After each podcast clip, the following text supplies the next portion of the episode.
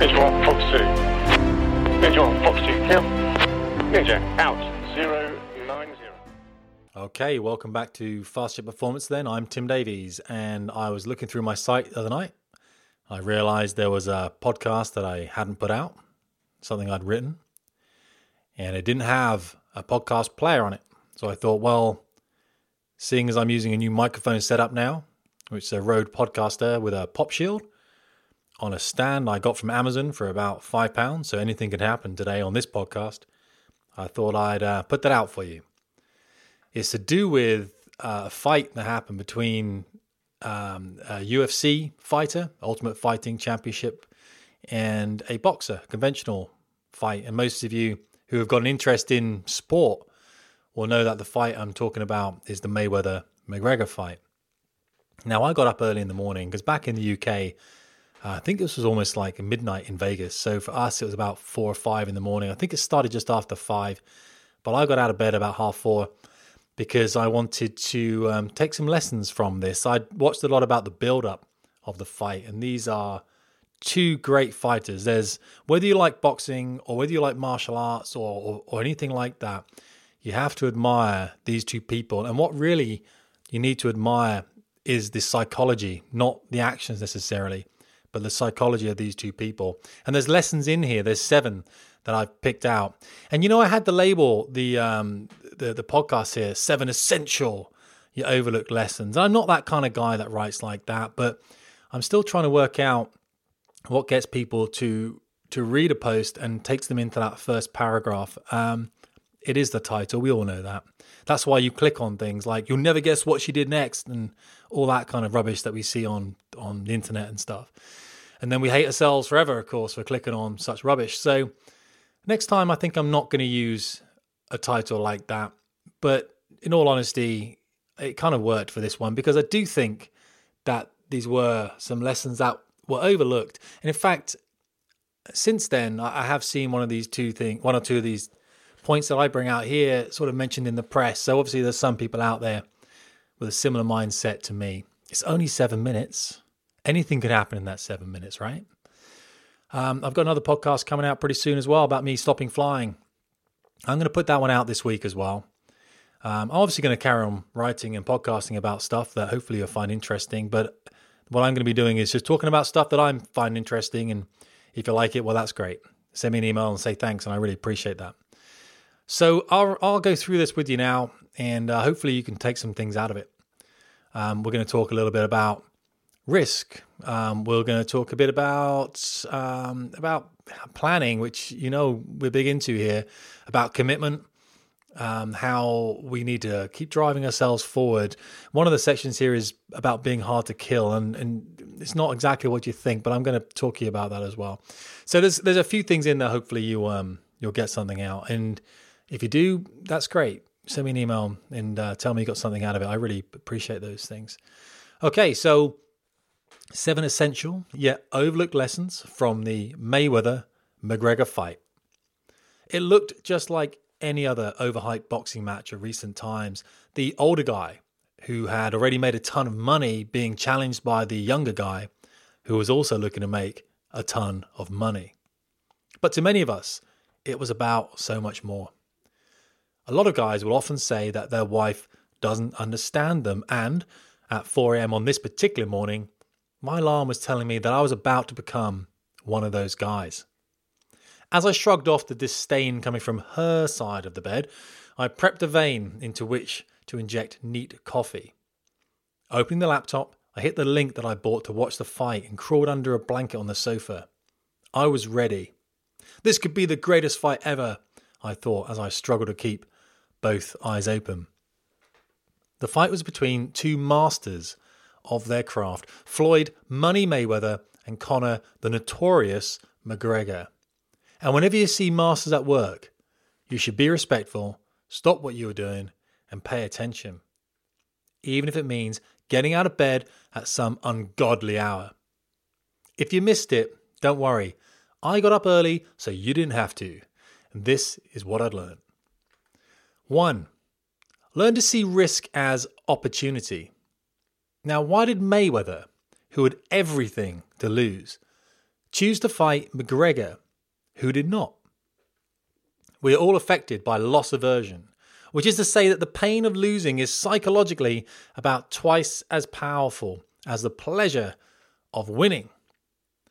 This means that we tend to avoid a loss more than we seek a win. So, if Mayweather had so much to lose, then why fight at all? The 40 year old multiple world title holding yet retired Floyd Mayweather was 49 0 undefeated in his professional boxing career when challenged by the 29 year old reigning Ultimate Fighting Championship lightweight champion Conor McGregor. Mayweather knew that to lose to McGregor would not only make a mockery of his illustrious career, but probably damage the sport of boxing forever. But if there was one thing that Mayweather loved more than titles, it was money. And he stood to make a cool $100 million from the fight, win or lose. Secondary to the money. In Mayweather's mind, a win against McGregor would also mean that he would beat the record set by the legendary Rocky Marciano, who himself had retired with a 49 0 pro record. And here's a quote from Mayweather My legacy, my boxing record, everything is on the line. McGregor, on the other hand, was likely to earn $30 million from the fight just for turning up. Everyone expected him to lose, but what a story it would make for him either way. Both men knew that taking risk was what made them different. They knew that they might be embarrassed should they lose, but they would always be respected for taking the chance. They saw risk as opportunity, Would everyone around them preferred to play it safe. Ask yourself which road would you have taken? The safe one that your friends expect you to take, or the risky one that might just alter history. There's a quote here Do you want to sell sugar water for the rest of your life, or do you want to come with me and change the world? That's what Steve Jobs said to Pepsi executive John Sculley to lure him across to Apple. Now, if you are ever stuck with which decision to make, take the risk. It'll make you grow and will always make for a great story when you're older. Two, if you decide to do something, go all in early. In the early rounds of the fight, McGregor came out of his corner with his traditionally aggressive style.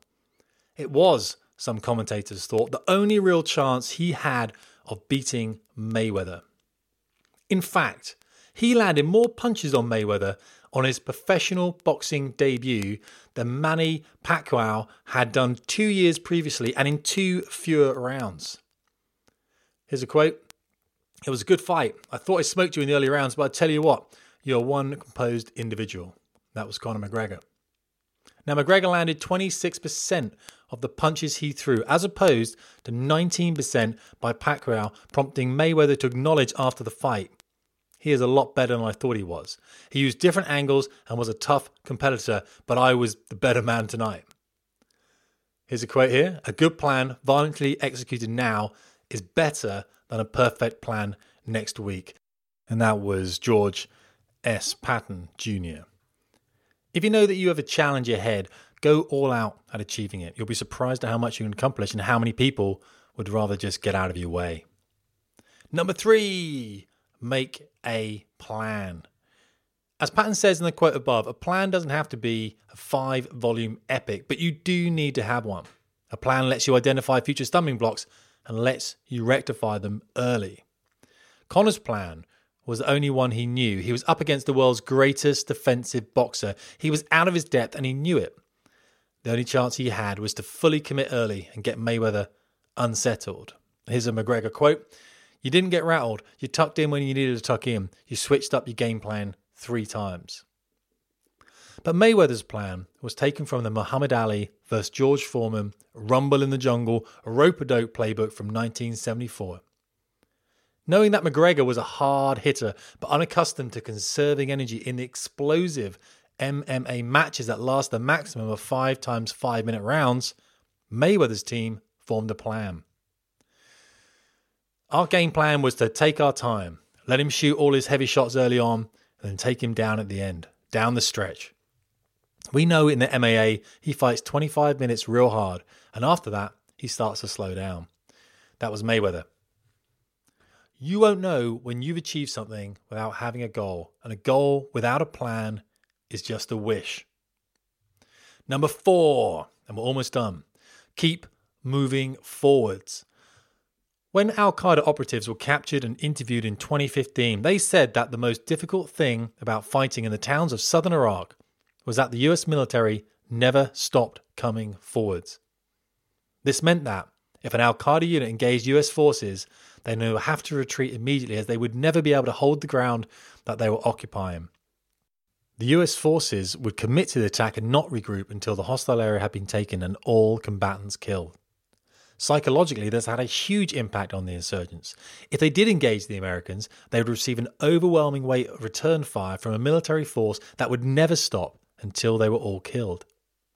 Mayweather unknowingly employed the same tactic against McGregor, a fighter new to the sport of boxing and who would probably wish to f- spend the first few rounds just finding his feet. Traditionally, UFC fighters have been respectful of McGregor's devastating left fist, but would choose to keep their distance. Many remember the fate of Jose Aldo, who was knocked out by a huge McGregor left in 2015 after only 13 seconds. The knockout was the fastest finish in UFC title fight history. McGregor. Again, nobody can take that left hand shot, said McGregor in the post fight interview. Aldo's powerful and fast, but precision beats power and timing beats speed. And that's what you saw there. That was Conor McGregor. Mayweather knew that the only chance McGregor had was of an early upset, and he wasn't going to allow the newcomer to settle. Every time McGregor threw a punch, Mayweather would just keep his gloves up and walk forwards to, into him. He knew he would take some hits, but that in the long run, it would demoralize and tire the newcomer when his punches failed to have the desired effect. Here's a quote I told you guys I was going to come straight ahead. With coming straight ahead, I was going to take some contact. I could have just sat back and boxed and made it boring. I didn't want to do that. I thought I owed the fans a last hurrah. That was Floyd Mayweather. So even in the dark times, keep moving forwards. When a shark stops swimming, it dies. Fact. Dead sharks. Let's not make this all serious, guys. It's a bit kind of like morbid, isn't it? Here's another one. Okay, this is a cool one. Oh, actually, where am I? Yeah, okay, here's the last one. Here's um last three. Be hard to kill. Starts off with a quote from a great documentary called We Could Be King. I think it's on um, Netflix or something, and try and watch this if you can. I love these high school documentaries. This one's amazing. It's about an American football team. It says, when they knock you down, you get up and ask for more. There's one formula. All you got to do is start and stay hungry. And that's from the head coach called Ed Dunn at Martin Luther King High School in the We Could Be King documentary. It's fantastic. Go and watch it. It's pretty obvious to anyone who has fought Conor McGregor that the only way to truly stop him is to put him down. Here's a quote from McGregor. I thought it was close. I get a little wobbly when I'm tired. It is fatigue. The referee could have let could have kept it going. Let the man put me down. Where were the final two rounds? Let me wobble to the corner and make him put me down. That was Conor McGregor. And in all honesty, when I saw the fight, he didn't look that wobbly to me. I would not have uh, gone near him, to be honest with you, uh, even though I am a ninja. Fact. Right. How easy is it for people to stop you in your tracks? Maybe it just takes a disrespectful comment from your partner, a snide remark from a work colleague, or a harsh post on Facebook to get you riled. Build yourself some mental armor and let the negativity bounce off you. Rise above the noise. Remember, small talk is for small people of interest. Let's talk about this later, but I had an episode this weekend where I found myself in the small talk, small people space. Number six, always be the student. In McGregor's early fighting days, how much do you think a sparring session with the greatest defensive boxer in living memory would have cost him financially? Do you think it would even be for sale? Mayweather probably had never even heard of the young Conor McGregor a few years back. McGregor grew up watching men like Mayweather. They were idols to him, and to get the chance to fight him would have been a lifelong dream. I'm a student of the game and I've studied Floyd, and it was an honor to share the ring with him. That was McGregor in one of his rare, humble moments. Study your heroes, find out how they got their first break, write to them, offer to help them for free, follow them on social media, and emulate what they do. Watch and learn. Always be the student. That's something I always do, actually. Number seven, only diversify when you have established a solid core skill. So many young people see job hopping as a way to build skills and to develop or and to eventually, sorry, secure the job they want. The problem with this is that they never get good at any one thing because they never secure a core skill. McGregor established himself as a UFC world champion before striking out into the boxing ring. He had an authenticity, an established provenance, and a background that he could always fall back on. Although he was taking a risk, no matter what happened in the boxing ring, he could always go back to MMA. McGregor said here, I will get back into my jiu jitsu and freestyle wrestling training and we will see what's next. I have many options in the sport of MMA. And what are you known for?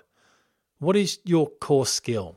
If you don't immediately know, then you are probably thinking at too shallow a level. For example, it would be easy for me to think that my core skill was as a military fighter pilot and flying instructor, but over the years I've used the role to consume complex ideas about human performance and make them digestible to people who wouldn't otherwise read them. Now I coach individuals and companies and help them build purpose and authenticity in what they do, and all because I developed a core skill that allows me to work outside of the cockpit. So there's a bonus one here I've got for you guys as well. And as you know, if you listened to any of my stuff before, you'll be familiar with this. And it says, uh, humility goes a long way. So no matter what you do, be respectful to everyone you meet. My father was a police officer for 37 years, and during that time, he was never assaulted by anyone. Now, ask any police officer today how many times they've encountered conflict in their job. And they are more likely to be able to count the times when they haven't. My father always said that the reason he was able to remain unharmed was because he treated everybody in the same way. He always called them sir or madam, and never did so with a condescending tone, and that's because he meant it. So, humil- humility goes a long way in establishing rapport with someone. If you attempt to dominate a person from the outset, you'll be met with the same in return. McGregor says here, it was an honor to come over and showcase my skills. McGregor was certainly outboxed, but even though he's well known for being outspoken, he was humble in defeat. Remember to enjoy the experience. There really is no other reason for doing something. McGregor says here it was a good fun. It was a good fight, sorry. It was a bit of fun, right? And that's what he actually said to Mayweather after the fight. One last thing for those who are underconfident and full of self doubt listen to the true grandmaster and get out there and take some risks. This is a quote here. Who's this from then? A lot of you won't know this one. It says, Daniel-san, lie become truth only if person want to believe it. And that is, of course, Mr. Miyagi from Karate Kid. There's a lot of good in Karate Kid, worth watching Karate Kid if you haven't seen it already. So it's interesting that I'm going to go back to that one I said I was going to talk to you about. Oh yeah, just that's the end, guys. So we can we can switch off now. I think the one that we said here was um, about the small talk, wasn't it? At the weekend, uh, small talk is for small people. Um, I was up at Cranwell last week. I'm looking after an aircraft called the Grob Prefect that we're bringing into service. A lot of you know that already. I do need to speak about this soon, and I will. I'm up at Cranwell again this week, and I've been up there for the last six weeks. But um, I got back. Uh, I got up there with a, uh, another buddy I work with bringing this jet in is more complicated than you realize. I call it everything a jet. It has got a turbojet engine, whatever, so it is a jet technically, but it's complicated to bring this airplane in. There's 23 of them, and it's it is a bit difficult. So there's a lot of work going on. In fact, we had to hand a report into the boss for Friday. He was going straight into a meeting at nine o'clock, and so we got that report done at about half one in the morning. And that's not half one sat in the bar, guys. That's half one sat in a room typing and coming up with the atomic with what the boss needs just cut out all the chafe and everything, just get the actual facts down so the boss can take this up to higher authority. So, you know, that's a lot of effort and it takes its toll. And then I drove back on Friday and I was, you know, super tired, whatever. But, you know, we're double hard, right? We're all ninjas, so we'll let that go. And uh, and then my wife had some family coming over at the weekend. This is exactly what you need, of course, isn't it? So her family came over, and I kind of let it get to me. Uh, what I didn't do is compartmentalize and say, "Okay, I'm fatigued, I'm tired. Let's go for a run." Let's do some exercise. Um, let's go through that halt. Am I hungry, angry, lonely, tired? I talk about that in my book, guys. Um, I was tired. I didn't really realize I was tired. And to be honest, having a family just you know, come in when I just needed some space, whatever.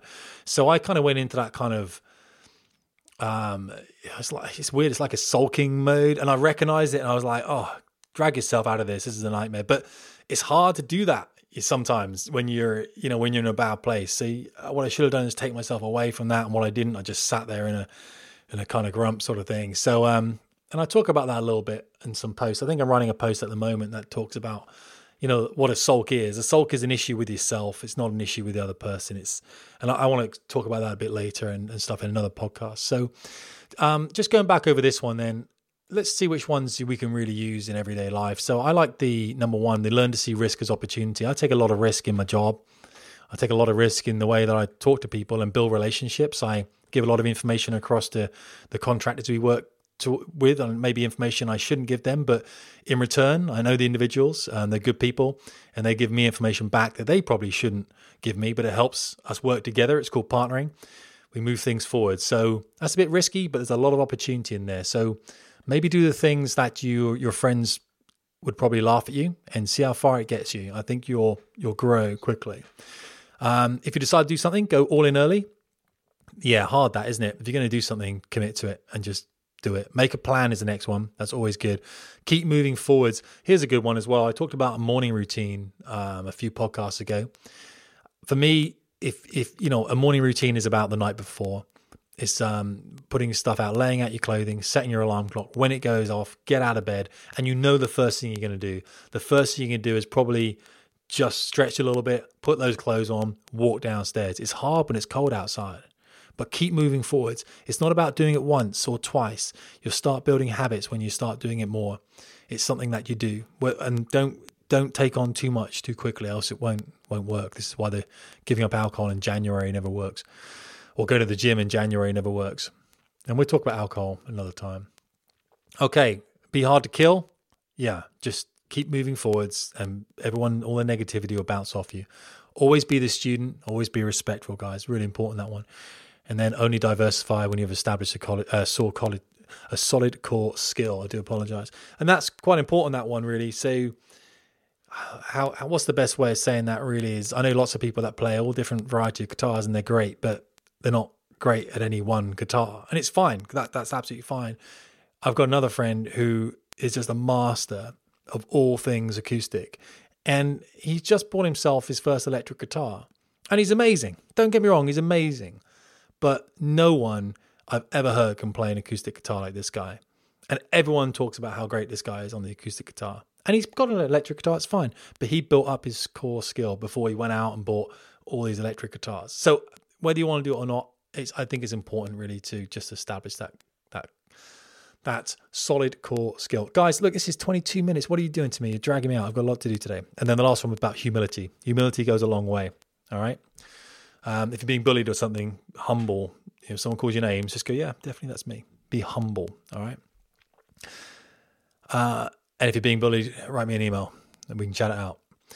Because you can get bullied at work as well. Don't get me wrong. It's not just for uh, guys at school. Okay, hopefully that is something good for you guys. The next one I'm going to put out then was the one I put out about stopping flying. And I have stopped flying a couple weeks ago. Let's not ruin it. Okay, and that one is um, one I wrote. If you want to go on the website and have a read of that, by all means, that's quite popular on things like LinkedIn. If you're on LinkedIn, link in with me. Why not? And uh, if you are reading it on the website, I really appreciate the comments. And on Facebook, of course. If you're not on Facebook and you're following me, I have to use Facebook, guys. I'm not going to use Snap or Insta. It's just you've got to pick your channel, right? Not loving Facebook really, but it's somewhere quite convenient for us. Um, jump on Facebook. You can find Facebook through my website. Top of the website there. Twitter, I'm using less now. Apparently, 65% of, of people on Twitter are actually bots, which is a bit kind of crazy. The YouTube channel, I'm using less as well. I think the future is in podcasting, to be honest. So um, I'm just going to try and use this a lot more. What's in the future? A bit of drone cam stuff. You know it. I'm going to put that Mavic Pro back up again. I'm going to show you that. That's great. And uh, what else am I doing? Uh, yes, yeah, so I'm going to talk to you about the Grob Prefect, the Embraer Phenom that I'm also bringing in, and the Beechcraft or Textron Texan 2 T6C Mark 1. I know what we're going to be calling that airplane now. It's um it looks like the the, the Short Tucano, all right? It's the Texan.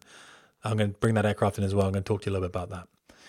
All right. Thanks so much. Really appreciate you listening. uh, Tim Davies, Jet Performance.